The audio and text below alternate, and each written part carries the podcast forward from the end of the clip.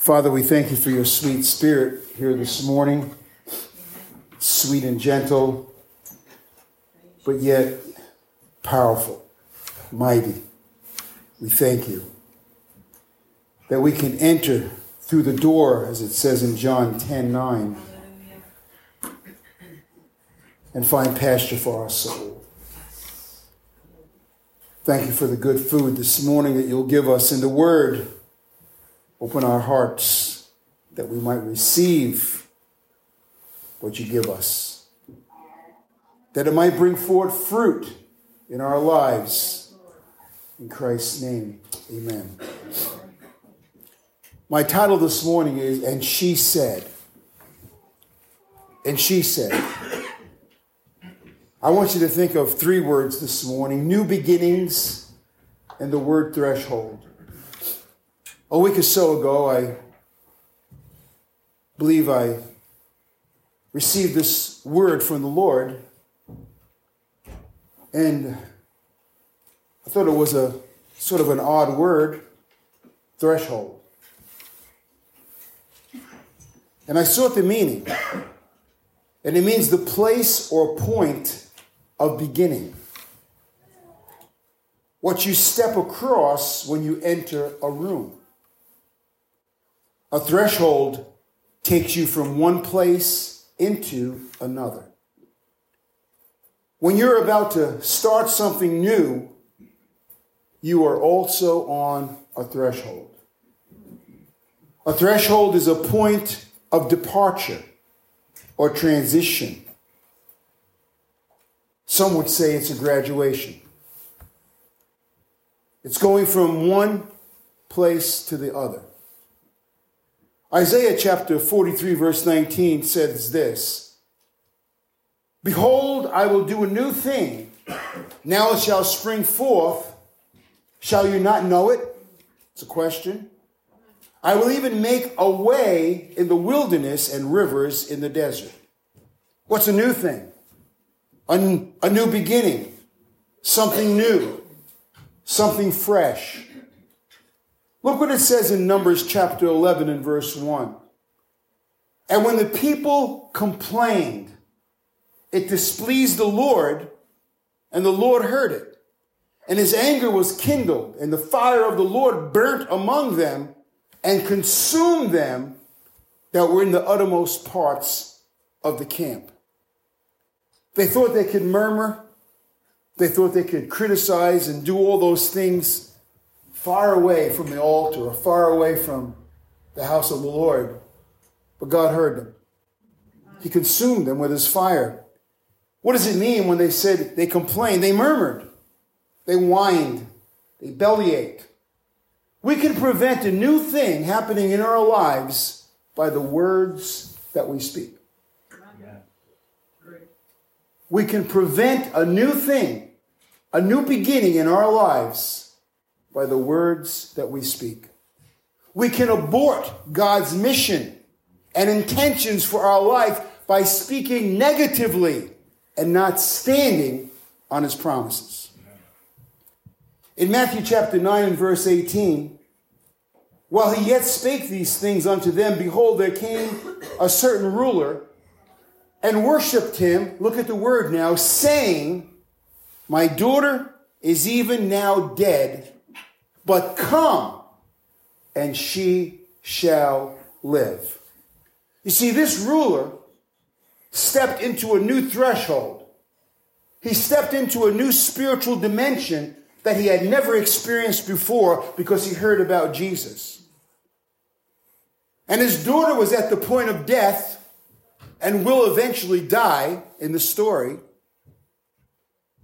But he says, saying, Come and she shall live. In the book of Luke, chapter 8 and verse 41, the same man, and behold, there came a man, Jairus by name, and he was a ruler of the synagogue. He was somebody. And he fell down at the feet of Jesus and besought him that he would come. For he had only one daughter, about 12 years of age, and she lay a dying. In Mark chapter 5 and verse 21, the same story, the Bible says in verse 23, he besought him greatly, saying, My little daughter lieth at the point of death. I pray thee, come and lay thy hands on her that she may be healed and she shall live. First he says to the Lord, Come and she shall live. Then another verse in Luke says he besought him. He was serious about the situation. And then he said, I pray thee, Lord, I pray thee that you would come. What's the response of Jesus? The response of Jesus is in Matthew chapter 9 and verse 19. And Jesus arose and followed him, and so did his disciples. We don't see discussion here. We see a man that's desperate for his daughter. We see a man that's desperate for his family. We see a man that's entering a threshold, a new beginning. Even though he's a ruler of the synagogue and he's somebody, and he can lose his reputation or his position in the synagogue by appealing to Jesus, who people rejected. In Matthew chapter 9 and verse 19, in the same verse, in a different translation, it says, So Jesus and his disciples got up and went with him. What did he do? He got his disciples. He came together in a group. Jesus was on a mission to do something new. And he gathered a group of disciples that had enthusiasm, excitement, and expectation that something good was going to happen because they were following Jesus. In the course of a day, if somebody can replay your words for the week, how many times did you say, something good's going to happen today? Or was it just the opposite? Negative words, negative speech and conversation around negative people, doubt, fear, unbelief, all those things that enter. But something odd happens Here's Jesus gathering his disciples and he's walking along to the house of Jairus to pray for his daughter. And then a distraction comes and an interruption. And what was that? You see, this happens very often when God embarks on a new beginning in your life. The enemy doesn't want you to have a new beginning. The enemy doesn't want you to change your speech. The enemy doesn't want you to change your confession or your profession. He wants you to stay in the muckety muck. He wants you to stay negative. He doesn't want you to speak words of life, but words of death. He doesn't want you to say, I can. He wants you to say, I can't. Simple. A certain woman enters a new threshold. Who is this lady? In Mark 5, 25, and a certain woman with an issue of blood 12 years. Now stop right there. This lady's sick for 12 years. She's got a blood disorder. Why now? Why are you coming now? I can just hear Jairus saying, who, who is this lady? Doesn't she see what we're doing? There's a profession, a, a, a, a, group of people coming to my house, and, and, you're, and you're interrupting. Lady, you've been sick for 12 years. Why now?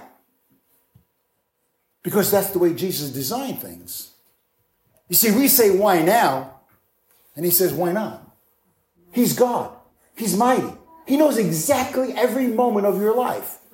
And the Bible says, and she has suffered many things of many physicians. She went to a lot of doctors. Doctors are wonderful, but they don't have the ultimate answer. And spent all that she had wiped out her monies, her savings, and was none the better, but rather grew worse. And when she heard of Jesus, she came in the press behind and touched his garment. Now, wait a minute. News is traveling around. She's a sick woman.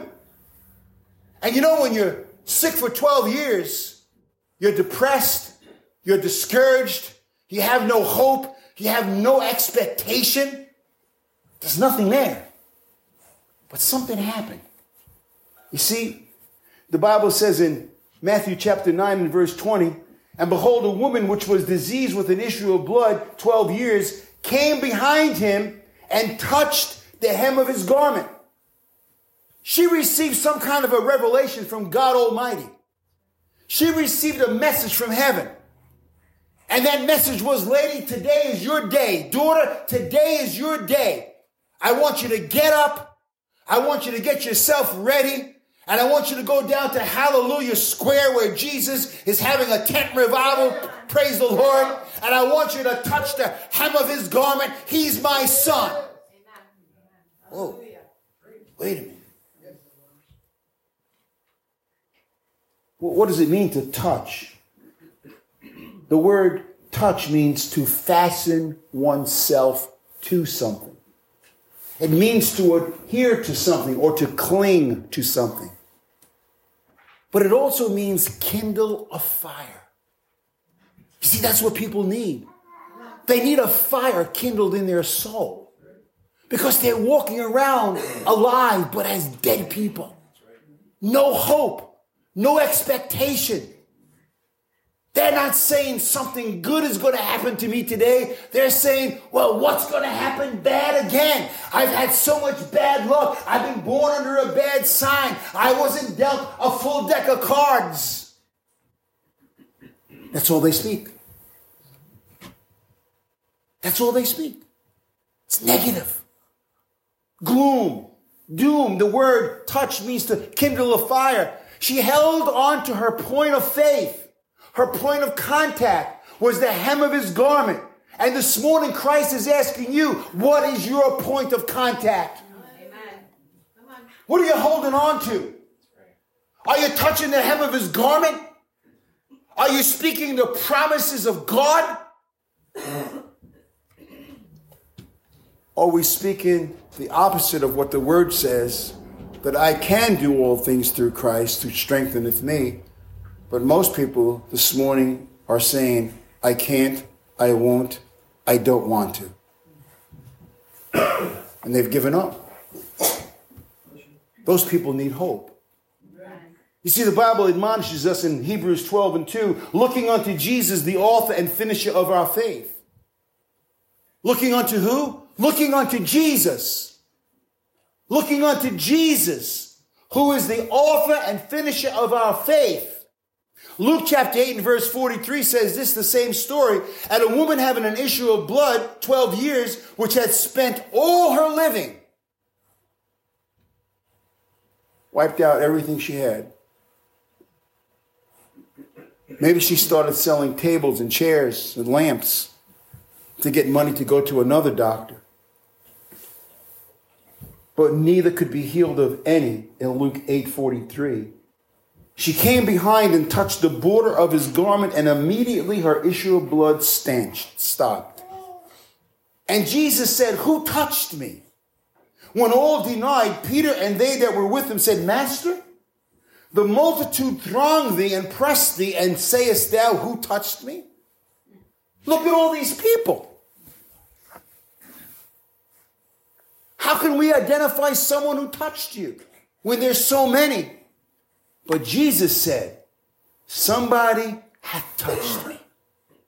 For I perceive that virtue is gone out of me.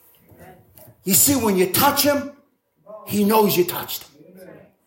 When you cling to him, he knows you've clinged to him. When you adhere to him, he knows who's adhering to him. Hear what I'm saying this morning as a pastor.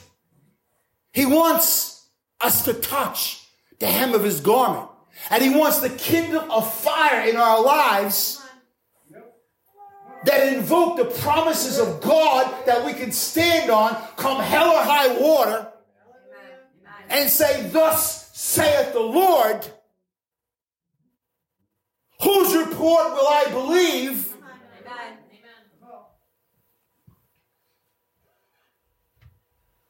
Or will I re- see the report out of my mouth that's negative. Look at verse Matthew 9 21, and this is a very important part. For she said, look at it closely, within herself, For she said, If I may touch but his garment, I shall be whole. What do you say within yourself? What do you say in your mind? I don't deserve it. I'm not worthy. I shouldn't have it. Why does God bother with me? Blah, blah, blah, blah, blah, blah. Shooting the Willy Bobo to God, who's rejecting all of your words and my words when we get into that negative cavity, that negative cave. And in mushrooms, if you notice it, when you're around someone negative, it gets bigger and bigger and bigger and bigger. And it clings to you. What do you say within yourself, and what is your profession of faith or lack thereof? God's challenging us. You see, the Bible said, She said. What does that mean? She got a memo from heaven. And the memo was this if you touch the hem of his garment, you will be healed. When you're sick for 12 years and you have no more money for a doctor, and you get this message from heaven, you're going to say within yourself a hundred times a day, if I but touch the hem of his garment, I shall be made whole. And you don't care who's listening to you, and you don't care who you think is crazy. Don't you remember when you were in school and you talked in the class and you weren't supposed to? They sent you to the library and you had to write a hundred times, I will not speak in study hall. I will not speak in study hall. And you wrote it and wrote it and wrote it. I was a wise guy, so I just put those, that, you know, those lines. I wrote one time and I gave it to the teacher. This doesn't count. I said, what? It's a hundred. You didn't write it out. I said, yeah, look, look, look, look. See that? Diddle, diddle, diddle. Go back to your seat. See, I thought I was a wise guy. She made you write it. And if you weren't careful, you wrote it 200 times and not 100. That happened. Hmm. What's God saying here? She said, she speaks it out. She's affirming the message that she has heard. My Lord in heaven, why don't we speak out the word of God? Why don't we speak out the promises of God? Why don't we affirm the words that God has already given us instead of saying, I can't, I won't, I don't want to? Come on.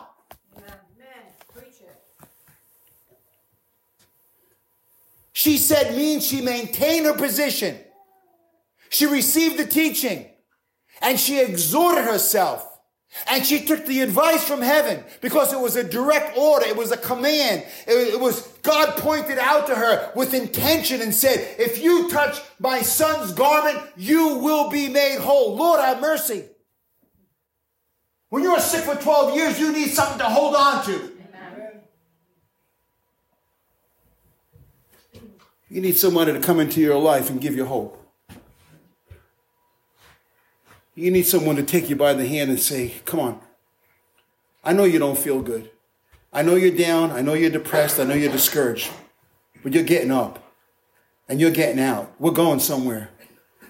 Either it's for a cup of coffee or a lunch or whatever, a change of scenery, a change of environment, a breath of fresh air. That's what people need. Listen, you know what? You know, other than forgiveness, which we all need, we all need hope and encouragement. I don't care who you are. You need hope. You need comfort. You need encouragement. And we need to walk into each other's life with hope and encouragement. We should wear it as a banner upon our heads. And say, I'm here to give you what? I can't? No. I'm here to give you the I cans of the Bible. I'm here to give you the promises of God. I'm here to lay hands on you in the name of Jesus Christ.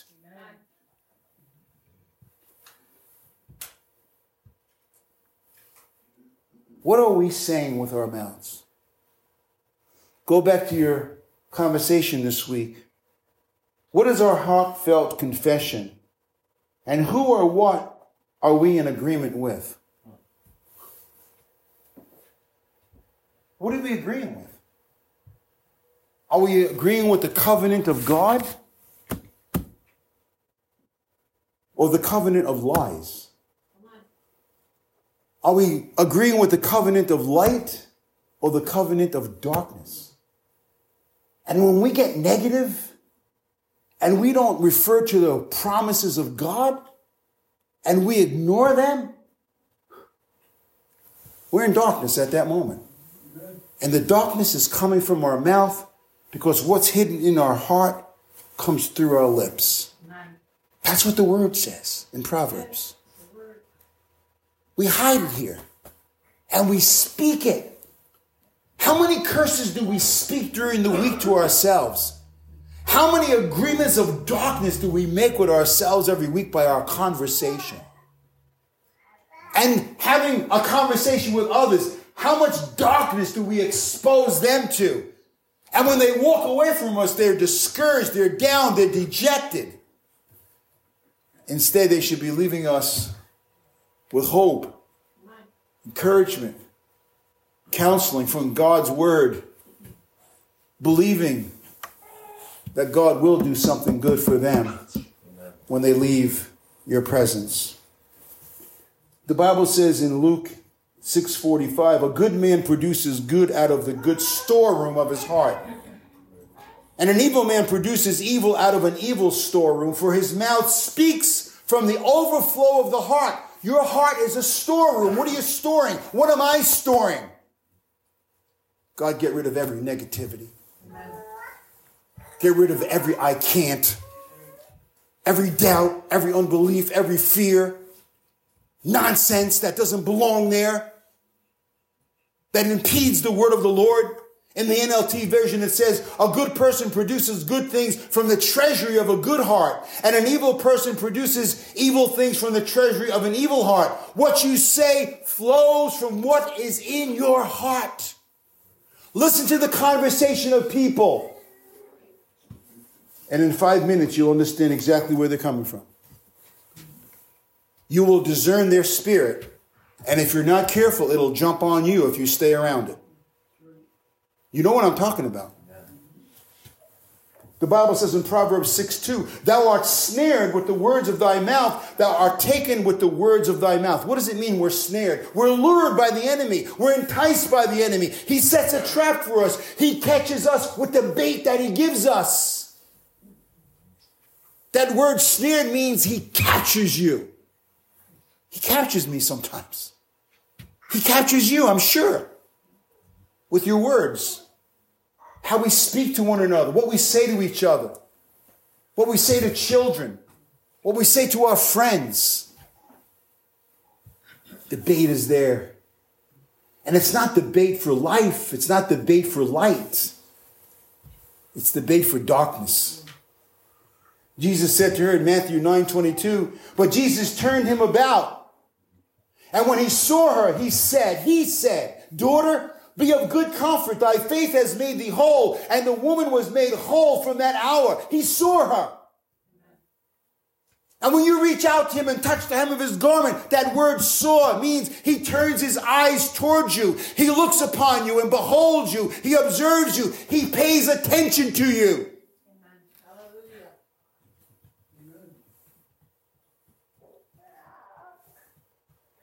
He said, Daughter, thy faith has made thee whole. He rescued her from danger, destruction, disease, and he restored her to health after 12 years of being sick. In Mark chapter 5, 28, to reiterate, reiterate, for she said. What did she say? I'm not going. I'm not touching the hem of his garment. Did she say that? I've been sick 12 long, 12 long years, so what? I'm just going to wait here and die. Nobody cares. Nobody's knocking on my door. Nobody's offering prayers or consolation or comfort. She could have said that. But she went over a threshold. She entered a new door. She had a new beginning. Something got stirred up in her. And a fire was kindled in her heart. And that's what Christ is trying to do for the church in America. He's trying to kindle a fire in the hearts of the church. But they're blowing it out. By keeping the Holy Spirit out there. by calling the Holy Spirit a she and not a he. Keeping it out. Becoming woke. Agreeing with the world and the lies and the darkness. And persuading people that that's the truth when it's not the truth.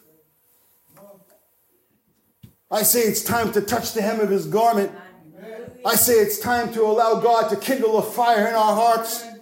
I say it's time to go through the door. I say it's time to step over the threshold. I say it's time by faith in the name of Jesus Christ to get a good hold on God. Hallelujah. Because that's what's going to bring us through. That's what's going to save us. And that's what's going to feed us.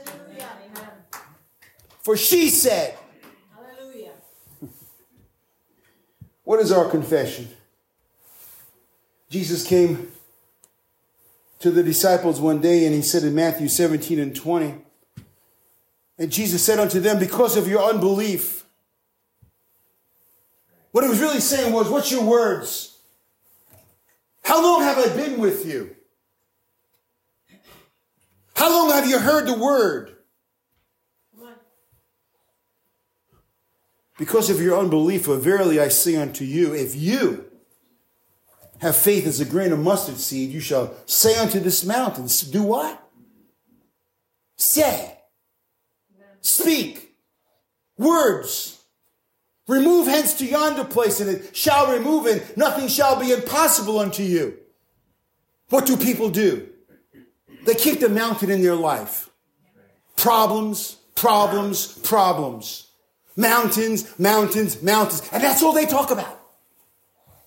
They tell the people constantly, which is okay. If you're going to grab hold of someone's hand and say, Pray for me that I can overcome these problems and these mountains in the name of Jesus, because I have prayed, I have fasted, I have wept, I've done everything I do. And Jesus says, When you've done all that, He says, Say to it, speak to it. Amen. Now, that doesn't go so well with the modern day church and theology. You see, people are hurting. People are aching. People want relief. People want answers. People want to know what can I do about my problems? Prepare me, help me. What can I do about my mountains? They want to know because they're tired, they're weary, they're sick. And Jesus turned to the disciples and he said, If you have faith as a grain of mustard seed, a mustard seed, was considered a very weak and ineffective seed. But a mustard seed doesn't mix with other seeds like rye and wheat and barley or grass. It far exceeds these others by growing 15 feet tall. The Lord was saying, if you have faith that's not mixed with doubt and fear, unbelief, worry, and anxiety. It will grow taller than these and be more effective in speaking to your problems and your mountains. And then you shall say to this situation, Get out of here in the name of Jesus Christ. Well, we don't really believe that. We don't really believe that. Because we stay stuck. And that's where people hold their position they stay stuck. Because they think that's going to bring them a dividend.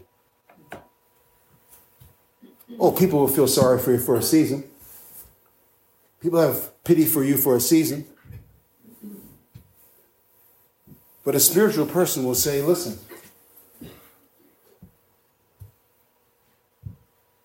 let's grab a hold of God.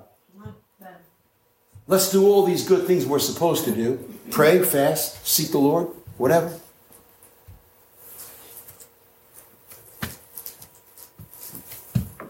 And when we've done all that and the mountain is still there, let's start speaking to it. You say, are are are you like crazy or something? See, I believe this is a position of authority and command. Not a position of presenting your petitions before God, but saying to the situation, let me prove it to you. This is God's creative power in our life, which many churches will never touch. They'll call me a heretic. Oh, you believe in the creative power of God? Oh, yes, I do. Because the Bible says in Genesis 1 3, and God said, let there be light. He said in Genesis 1 6, and God said, let there be a firmament. He said in 1 9, let the waters under the heaven be gathered together. He said in verse 11, and let the earth bring forth grass. He said in 114, let there be lights in the firmament of the heaven. In 120, he said, and let the waters bring forth abundantly. And he said in uh, Genesis 124, let the earth bring forth the living creatures after his own kind. And in Genesis 126, and he says, let us make man in our image. And God said, and God said in Genesis 1:28, and God blessed them, and God said, be fruitful and multiply. He said that between a man and a woman.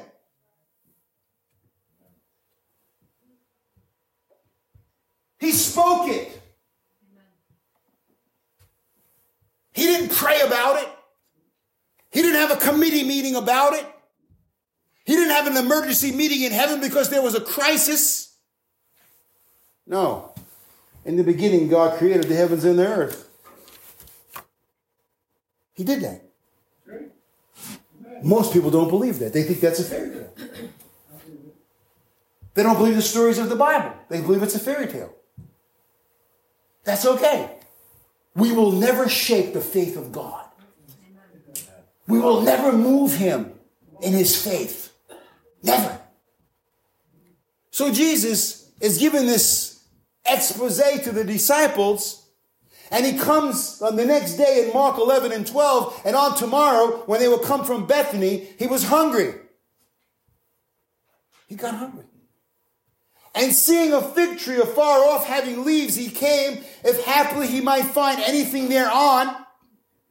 He wanted a fig. And when he came to it, he found nothing but leaves. See, that's like a lot of people. There's nothing but leaves, no fruit. I, I don't think you just heard what I said. It's like people. Nothing but leaves. No substance, no faith, no hope. Some people just waiting to die. Some people just waiting to cash in. Why? When God says okay. Not when man says. Not when man decides. What, what, what are you talking about? He came and found nothing but leaves, for the time of figs was not yet. And Jesus answered and said unto it, He's talking to a tree. No man eat fruit of thee hereafter forever. And his disciples heard it. They must have thought he lost his mind in the sun. Can't you just hear them murmuring among themselves? He's talking to a tree. He's talking to a tree. He's speaking words to a tree. Yes. So he goes from Bethany to Jerusalem in Mark 11 15. And they came to Jerusalem and went into the temple, and he began to cast them out that sold and bought in the temple, and overthrew the tables of the money changers and the seats of them that sold doves. That's what he told them. My, my father's house is not a den, of, a den of thieves, it's a house of prayer. The disciples forgot about him talking to the tree. Until the next day, he went back to Bethany on purpose to show them that he didn't lose his mind. And in Mark chapter 11, verse 19, and when evening was come, he went out of the city. And in the morning, as they passed by, they saw the fig tree dried up from the roots. How did that happen? Did it just die overnight? Was there a big windstorm or an earthquake that uprooted it? Dried up from the roots. And Peter, calling to remembrance, saith unto him, Master, behold, the fig tree which thou curseth is withered away. wow. And Jesus answering said unto them, Have faith in God. For verily I say unto you, that whosoever shall say unto this mountain, shall do what? Shall say unto this mountain, be thou removed and be cast into the sea, and shall not doubt in his heart, but shall believe that those things which he saith shall come to pass, he shall have whatsoever he saith. In most churches, that would be heresy preaching. You can't stand up there, Pastor, and tell me that we have the creative power of God within us. Well, yes, I am. The same Holy Spirit that came upon Jesus has come upon us. Is it different? Is it a different brand, a different variety? Did we get it from a different store? Same.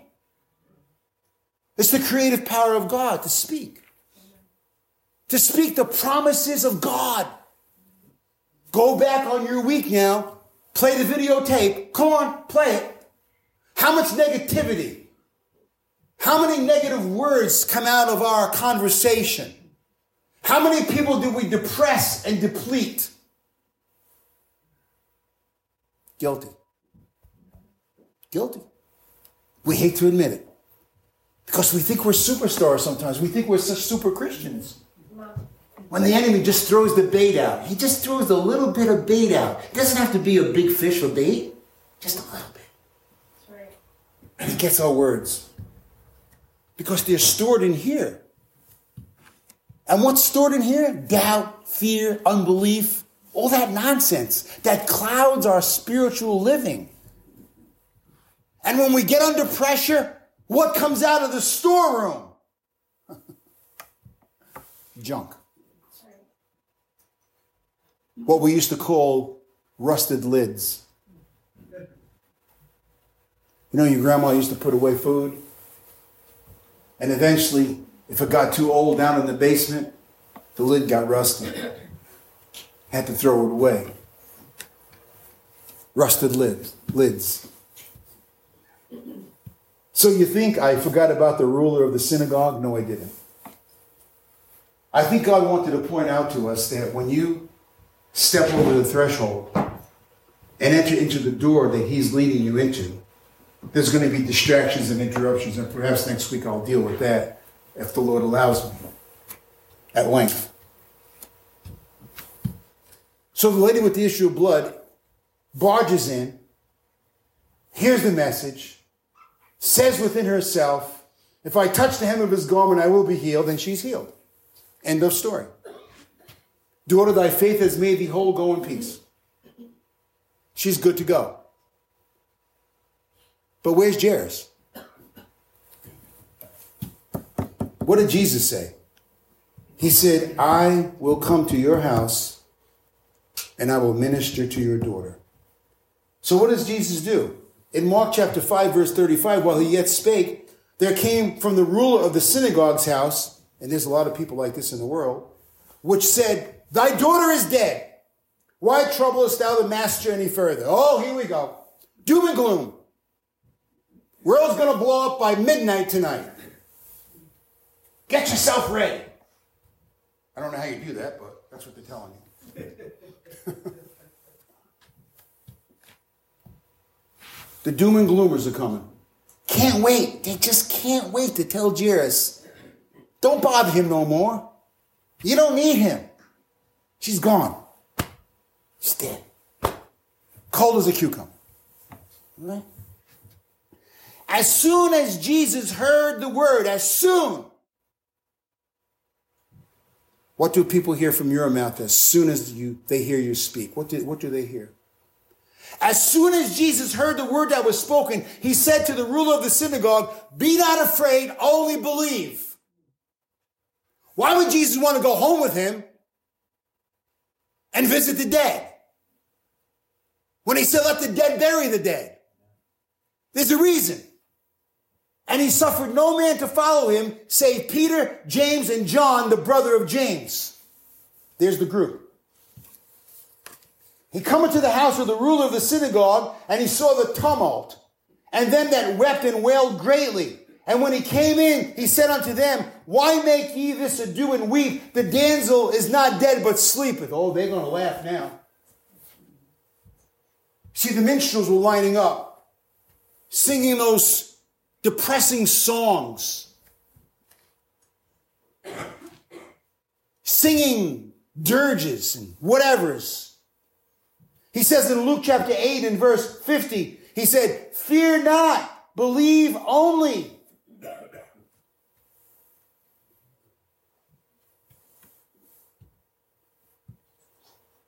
In Mark chapter 5 and verse 40, when Jesus came to the house, they laughed him to scorn.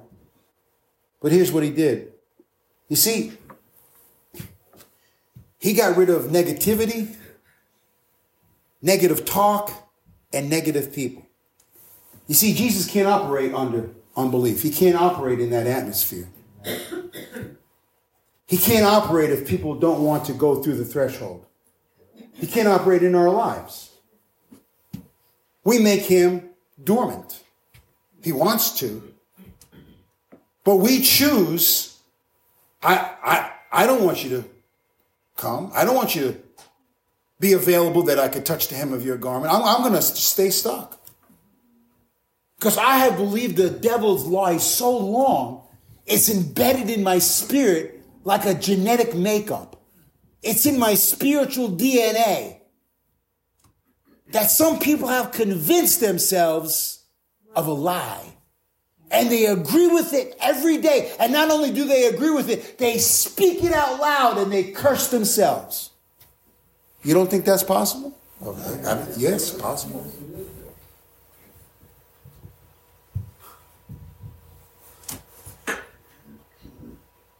People try to map out their life and tell God, well, you know.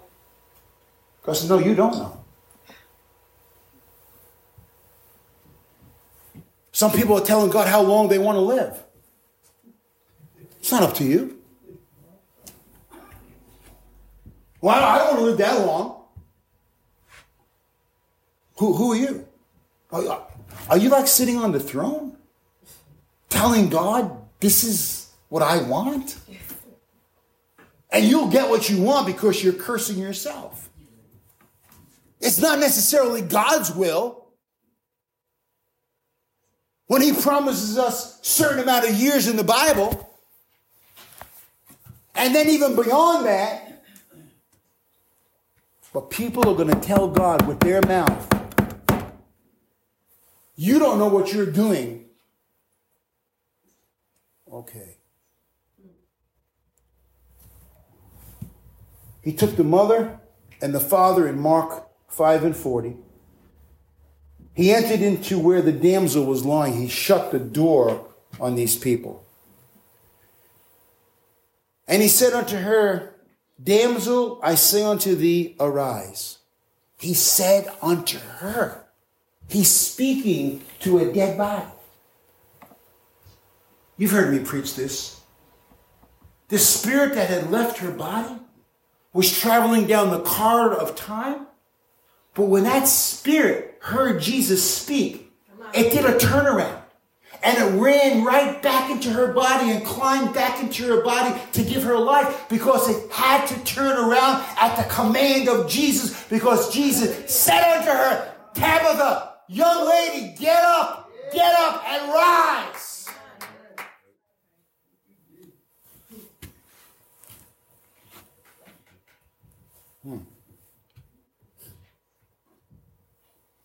And straightway the damsel arose and walked, for she was of the age of 12 years. And they were astonished with great astonishment. And he charged them straightly that no man should know it, and commanded that something should be given her to eat. what happened? The creative power of Christ, the virtue that healed the woman with the issue of blood, now healed a 12 year old girl. Do we really believe this stuff anymore? Do we really believe this?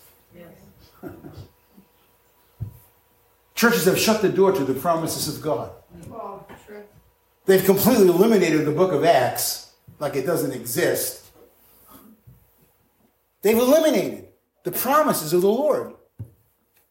They've eliminated hope and expectation to their congregation by singing nice little songs. People need truth. People need the word of the Lord. There's a lot of she says in the Bible.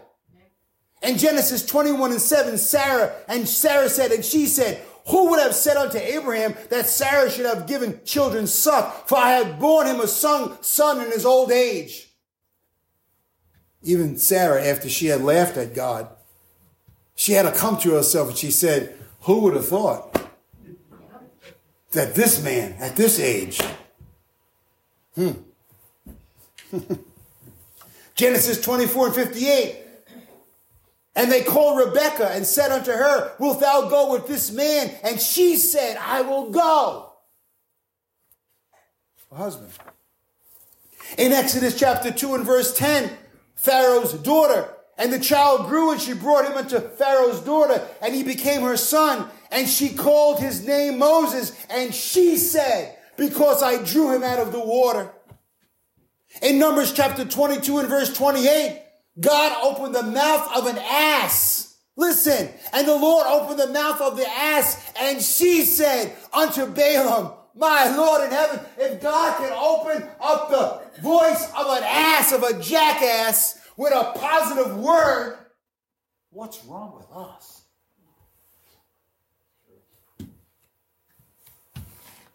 That we're so stinking negative. Rahab, Joshua 2:21, and she said, "According unto your word, so be it." And she sent them away, and they departed, and she bound the scarlet line in the window. Her family was saved, she said. In Judges 4:9, Deborah, and she said, "I will go with thee." God couldn't find a man, he had to find Deborah. Ruth, and she said, Let me find favor in thy sight, my Lord, for thou hast comforted me. Second Kings chapter 4 and verse 2, the prophet said unto her, What shall I do for thee? Tell me, what hast thou in thine house? And she said, She said, Thine handmaid hath not anything in the house save a pot of oil. In Second Kings 4 9, and she said unto her husband, Behold, now I perceive that this is a holy man of God which passes by us continually. When the woman's son died and she got on her horse and went to the prophet, the Bible says in 2 Kings 4:23, and she said, It shall be well. Her son is dead. The prophet says, How you doing? It shall be well. She said, what do we say? What do we say? What do I say? Don't you get disgusted with yourself sometimes? Don't you get disgusted with your conversation? Don't you feel really bad and ugly sometimes? Almost dirty after you have a conversation and you say, well, what was I saying? Was I giving people hope? Is people going to leave my presence with hope and comfort? and not knock on my door anymore because I depressed them and depleted them?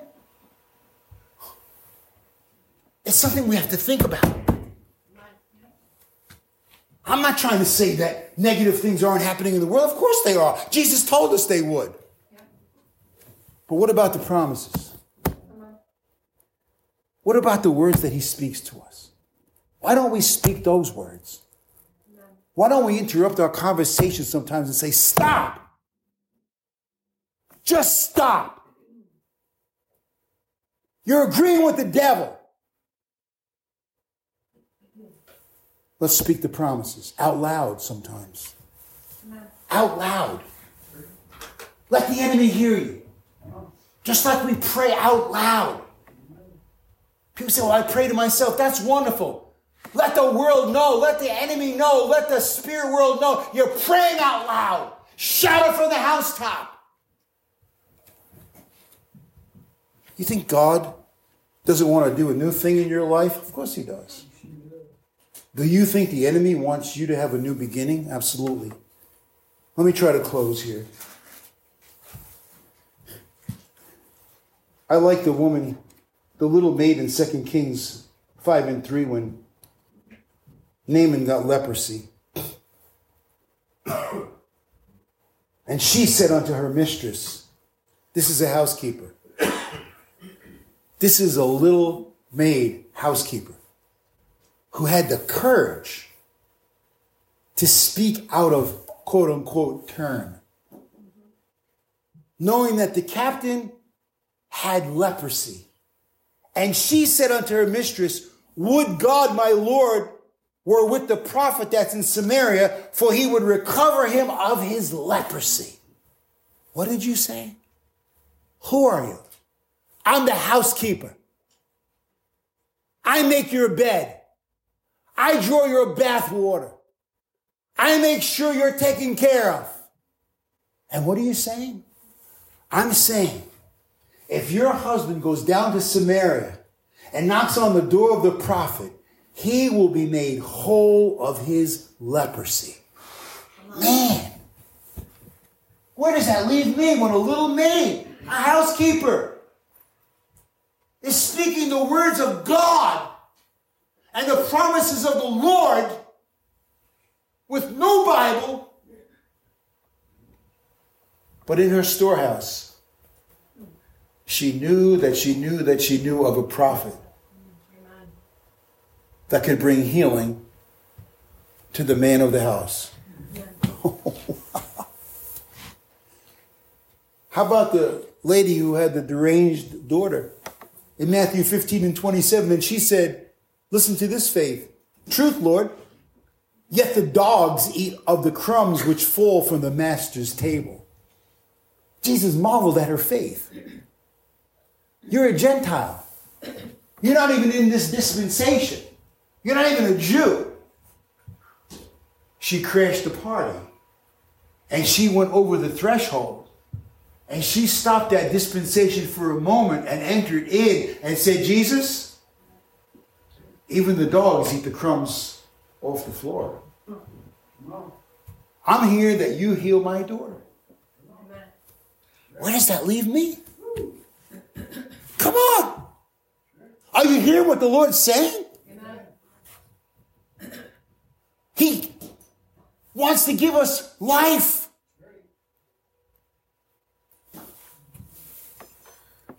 Paul told Timothy, Fight the good fight of faith, lay hold on eternal life, whereunto thou art called and hast professed a good profession before many witnesses. The Bible says in Hebrews 4 and 14, let us hold fast our profession. In Hebrews 10:23, let us hold our fast the profession of our faith without wavering, for he is faithful that promised. Either I believe this or I don't. Either what he says is true or it's a lie. What is a profession? It's a confession to say the same thing as another. Stop right there, Pastor to say the same thing as another, to agree with, to assent to, to concede to the word, not to refuse or deny, but to confess, to declare openly and to speak out freely and to praise and celebrate together the word of the Lord. How are you going to be when you walk out this church this morning after you hear this? How are you going to be? Are we going to be doom and gloom? Are we going to decide, let's all get in our bunker because it's the end? Are we going to see the lion in the street and close our doors and lock it? What are we going to do? What, what, are we going to do with the word? 1 Corinthians 1:10 admonishes us and says, "Now I beseech you, brethren, by the name of the Lord Jesus Christ, that you all speak that you all speak the same thing, and that there be no divisions among you, but that you be perfectly joined together in the same mind and in the same judgment." He said in 2 Corinthians 4:13, "We having the same spirit of faith, according as it is written, I believed and therefore have I spoken. We also believe and therefore speak. The word. I don't care what the devil says. I don't care what backslidden Christians say. I don't, I don't care what commentators say. I, I don't care what woke preachers I don't care. This is it. This is going to take me where I need to go. This is going to carry me for the rest of my time. This is it right here, the word, the promises of God. He said in Romans chapter 10 verse 10, for with the heart man believeth unto righteousness and with the mouth profession is made unto salvation. Are we saved or are we not? Are we forgiven or are we not? Do we believe the word or do we not? Do we confess the word or do we not?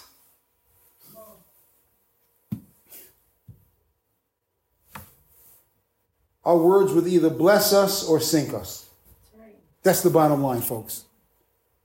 Our words will either bless us or sink us. Our confession will either be positive or negative.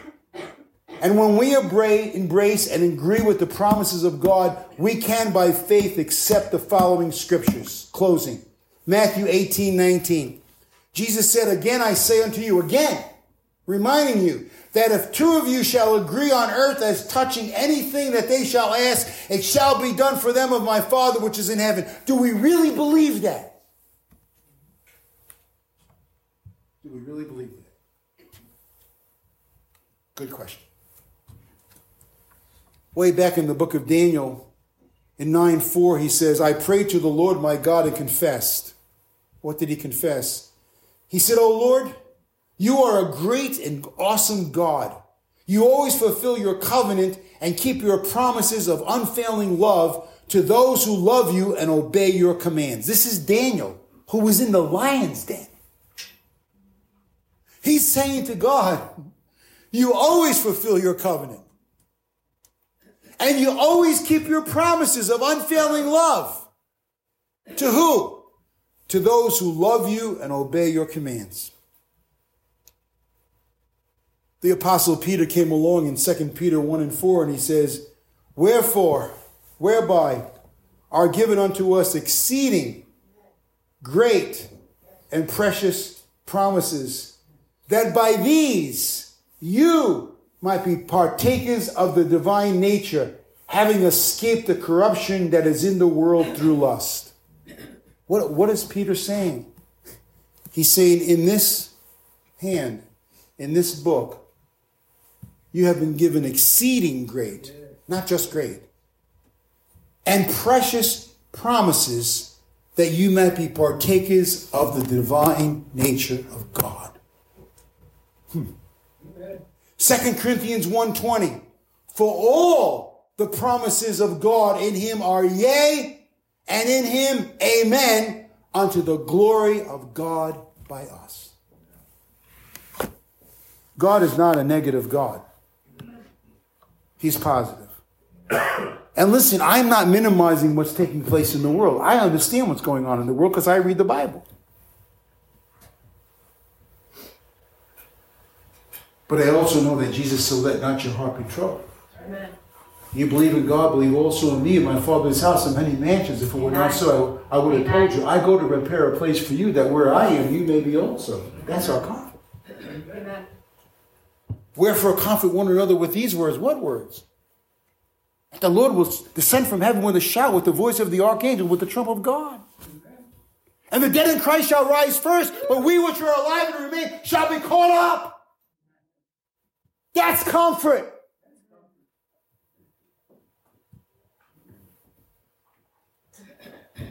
When do you think World War III is going to happen? I have no clue. it could be tomorrow, it could be 10 years from now. I have no idea. How do I know?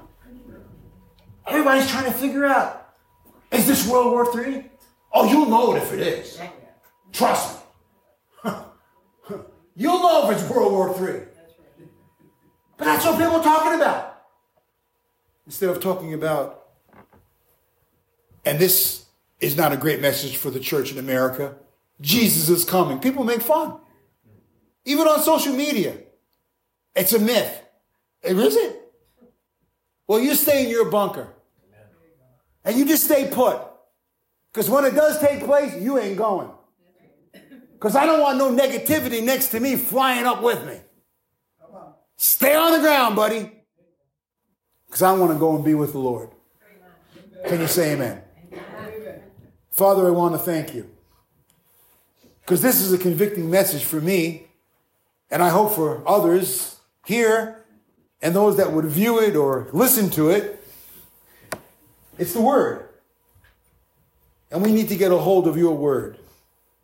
And we need to believe you and not what the enemy is saying. So, God, I just ask that you, like you did with Isaiah the prophet in Isaiah 6, take the coals from heaven, put it in our mouth, and clean up our unclean lips. It's no different than what Isaiah was professing. Uncle Uzziah died. The gravy train stopped. He thought he had it made. But God said, I want to clean your lips. God, clean the lips of the church. Clean the lips of those in our home. All of us, oh God. Clean the lips of our children. And Father, help us to agree with your word in the mighty and precious name of Jesus Christ. We pray. Amen. Amen. God bless you. Would you stand with us?